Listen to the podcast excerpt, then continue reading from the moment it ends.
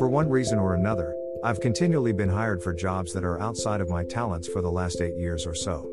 My time in the military has provided me with the ability to adapt myself to positions that are not necessarily natural to me, and that has allowed me to be somewhat successful in these roles. But one of the biggest demands from my employers is something I have always struggled with attention to detail.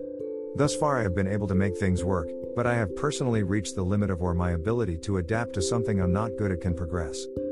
There are many reasons that I struggle with this, but mostly it is my impatience that causes me to have a hard time with detail oriented jobs.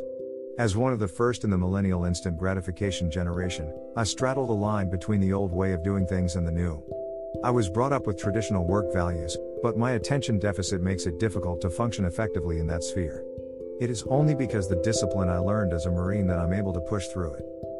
I've mentioned in the past that I am currently staring at this massive blank wall of uncertainty regarding my career. The end of the road of my current path appears to be approaching, and I am uncertain of what to do next. I don't particularly wish to continue trying to push that wall further down the path, adding more and more of the things I'm not good at to my day. My hope is to find another path that branches off of the road I'm on now that takes me towards something that I'm not only talented at, but also provides me with a sense of meaning. So, what does all of this have to do with you, dear reader? Partly it is to share something that most of us either don't think about or are afraid to admit. No one wants to think that they aren't good at their job. I would imagine that most people come into work every day doing jobs they don't like and convince themselves that they do it because they can't do anything else. We don't realize that we're not any good at what we do, we just barely scrape by. There is no satisfaction in that sort of work.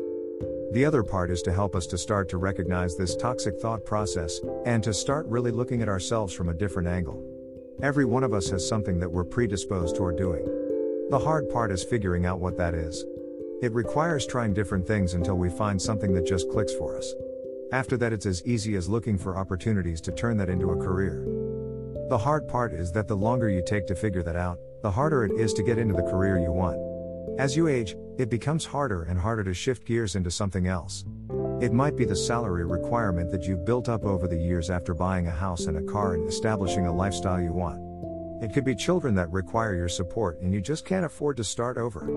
For many, a big hurdle could be your age, because most employers aren't looking to hire people in their midlife to come into entry level positions. All of these are reasons that I have that make it difficult for me to get into something new. I can't really afford to take a pay cut, my kids need my help, and I'm old enough now that employers will view me as more of a liability in a new career than an asset.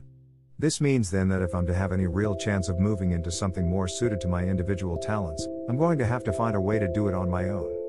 It will likely mean starting my own business. But what kind of business? What am I good at that people will buy? Unfortunately for me, figuring that out will be a full time job all on its own, in addition to whatever day job I'm doing. I've never been good at doing more work than what I have to, but it's finally reached the point where I don't have much of a choice anymore. I'm going to have to start trying different things until I find that thing which makes me feel like I can make a life out of it.